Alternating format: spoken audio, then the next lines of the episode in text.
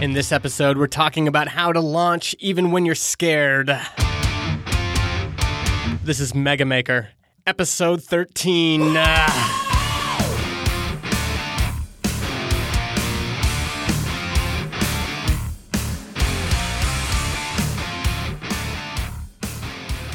Hey, everybody, welcome back to the show. Justin Jackson here. Last time we were together, I was telling you about how scared and anxious and fearful I was to launch this weird project I've been working on. And the weird project, you can see it at megamaker.co slash secret. And it sounds ridiculous to say it, but it's a secret makers society. It's basically a grown up version of those secret clubs you had when you were a kid. And the idea is I'm going to send people a maker mission every week, a small creative project that will inspire people, kind of give them a creative coffee break, if you will. But I was scared to launch this thing because it's unusual, it's weird. And even though I've been preaching the gospel here of how we need to get more weird, we need to build more weird things, I when it actually came time to putting this out into the world, I felt maybe a little embarrassed. And so I told you folks that I would report back on how it went because I was opening up 10 beta spots. This isn't a free thing either. This is a, a paid thing that I've made. It's $100 for the year during the beta. It'll be $156 when we actually launch it. And so I said, okay, I'm going to do this, and then I'll let you know how it goes. So I remember publishing that episode. And my idea originally was I was going to publish that episode and then send an email to the Mega Maker list, which is about 2,500 people, I think.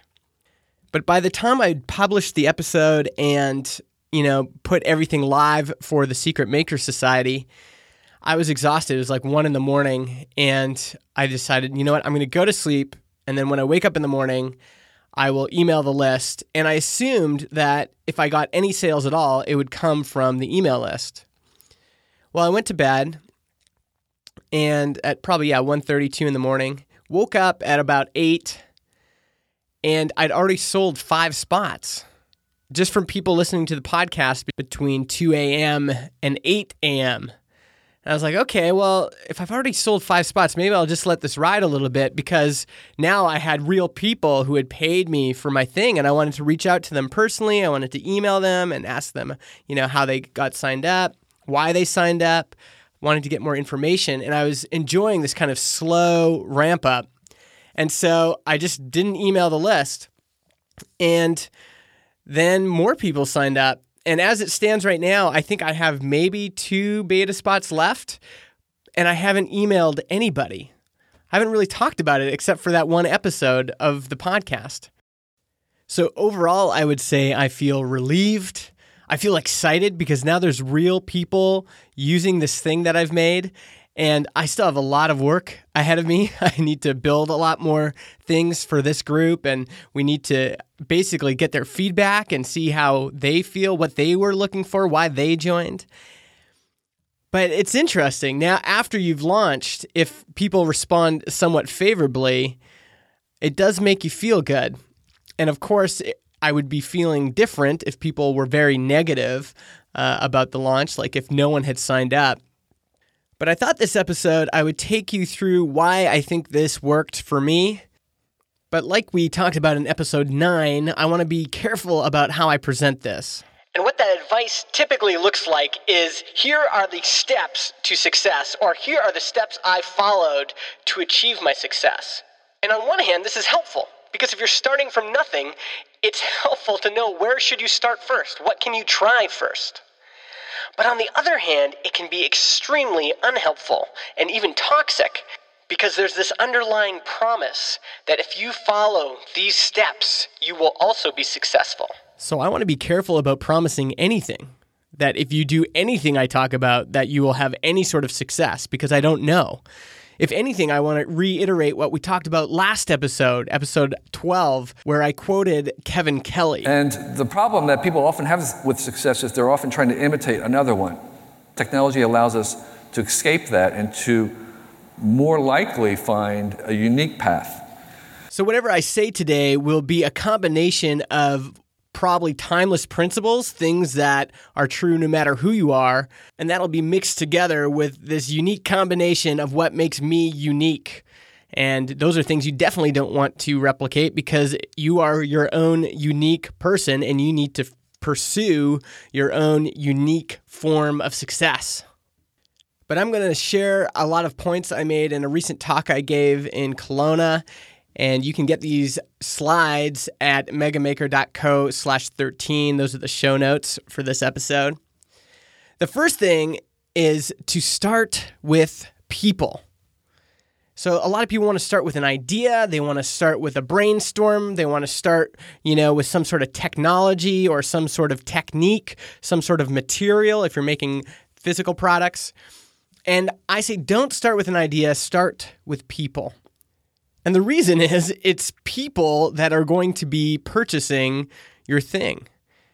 And if you don't know what they want, if you're just guessing, there's a greater likelihood that your launch is going to fail. So meet people where they're at, observe them. If you're building something for a business, you want to observe what's their biggest pain point. What are they thinking about every single day? And sometimes this means drilling down to individuals in the company.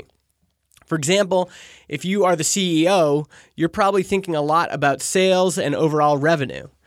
If you are the you know, marketing manager, you're probably thinking a lot about how many leads you're getting. If you're a software developer, you're probably thinking about how many features you're shipping. If you're targeting individual consumers or individual people, you probably want to tap into what they desire. And often with people, it's, you know, they desire relaxation, they desire entertainment, they desire to look good in front of their friends, they desire, you know, meaning and purpose in their life. These are all the things you want to look for while you're hanging out with your group of people, that audience that you're targeting.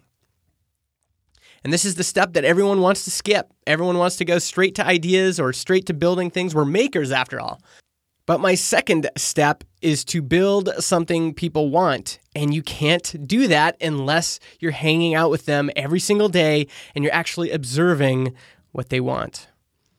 The comment I made in the presentation is that you can't throw good marketing after a bad product. Like people think bad product means like bad design or bad code or bad, that's not to me, that's not bad product. I think you can have actually bad design and bad code and still have a great product. A good product is something that really connects with people. It's it actually fulfills a genuine need. That's a good product. And so if you have something that people just kind of want, you know, it's like uh, I always tell people that if you're sharing an idea and people say, "Oh, that's interesting," that's like the kiss of death for products what you want to hear is like, holy shit, like I will give you my money right now. Like that hair on fire, like as if you had a bucket of water and you're like, do you need this bucket of water? And the hair's on fire. They're like, yes, like you know, that's the kind of response you want. Like so, just like oh, like they they want it so badly that they'll take out their wallet and pay you on the spot if they could, right? The next thing I recommend is the first day you start building your product, you should do two things set up a landing page with an email sign up form. And number two, start building your thing. and I always regret this if I don't do this. The point is is that you want to start sharing your journey with people right away. You want to start building anticipation for the eventual launch of your thing in the future. And the way to do that is to collect email addresses from people that are interested in that thing. Have you noticed they always put paper on the windows when they're building a new retail store or whatever? And I always that always like I don't understand that. Because everyone wants to peek inside and see what's going on. Why are they hiding the journey of them making the store? Like that's what I want to see.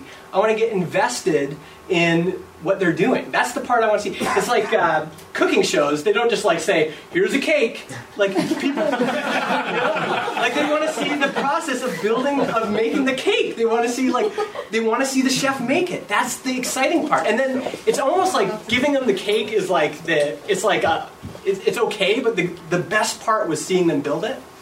Most customers want to hear your journey, and most makers don't want to share it. And I think it's your most valuable asset. It gets people invested in that thing that you're doing. Plus, when it does come to launch day, you won't have to ask yourself, uh, who am I launching this to? You'll have a list of 5, 10, 100, or thousands of people that have been following your journey and are invested in what you're doing.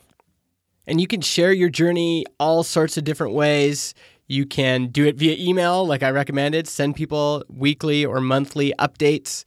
You can do it by blogging, podcasting, vlogging, tweeting screenshots or tweeting, you know, works in progress. All of these things are a good idea. And I think people underestimate how much they need to share. Like if you tweet something out, that's like putting something in a rushing river. You put it in and it's gone. People need multiple exposures to even know that you're working on something. So don't miss that opportunity. Share as much as you can. Now, before you launch, you're going to want to do a few things. First of all, you're going to want to build that email list. You're going to want to put together some sort of street team, you know, friends of yours and influencers that can help you get the word out when you launch. You're going to want to have some sort of analytics installed on your website, even if you just go with something as simple as Gumroad, which has analytics built in that is going to show you, you know, where your sales are coming from, how many sales you made, etc. And you're going to want to write some pre-launch emails. So one month before launch, I write an email say, "Listen, this is going to happen in about a month." Then, seven days before the launch, I give people an exact day or time when the launch is going to happen. Then, a day before the launch, I communicate all the details. Say, this is happening tomorrow. This is how much it's going to cost. Here's the you know the different options. Here's what it looks like. Here's what some beta testers have said. And then the day of, I email in the morning, and I might even email again that day or the next day when the launch discount expires. And having a launch discount, first of all, incentivizes people to buy right now, and also having it expire incentivizes people to get it right now instead of waiting. Then on launch day, you want to do this checklist here. First, you want to send an email to your email list with a special discount code. You want to send out an announcement on social media. You want to send out a message to your street team with a pre populated tweet. Ask them to share your launch with their friends. And you probably want to send an announcement to appropriate media sites too. That's basically it. That's how I would do like a full on launch. Now, this one I just did, beta launch, much smaller, stakes are lower. And I would I would recommend that approach too. Before doing a full launch, do a small little beta launch. Get some of those early jitters out of the way. Don't like try to hit a home run right away. Just try to hit a nice bunt or a nice line drive, and um, it'll help you understand the things you should be doing when it comes time to do the official launch. All right, that's probably enough stuff for this episode. I realize that was a lot. If you need the notes, megamaker.co slash 13. If you made it this far, I'd love to hear from you. Tweet me, M-I Justin. That's the letter M, the letter I, Justin on Twitter, and say, hey, I'm listening to the show, and this is where I'm from. This is what I thought. Love getting those tweets.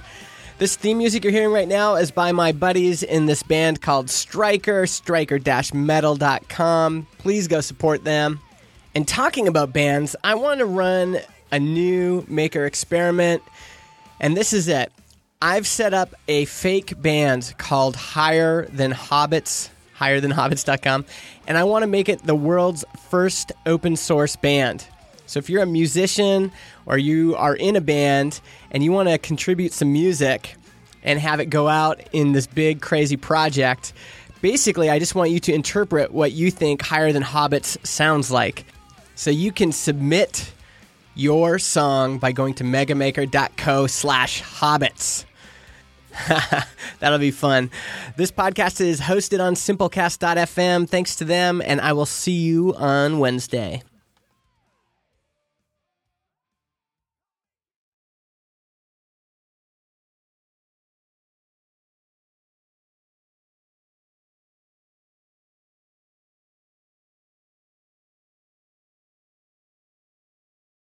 Okay, what did you just say? There's a creepy old man trying to make life hacks. Where? He calls them life hacks. But what? Like he's on the, like YouTube? No, No life hacks. oh, you mean how do I know? Yeah. It's on the news.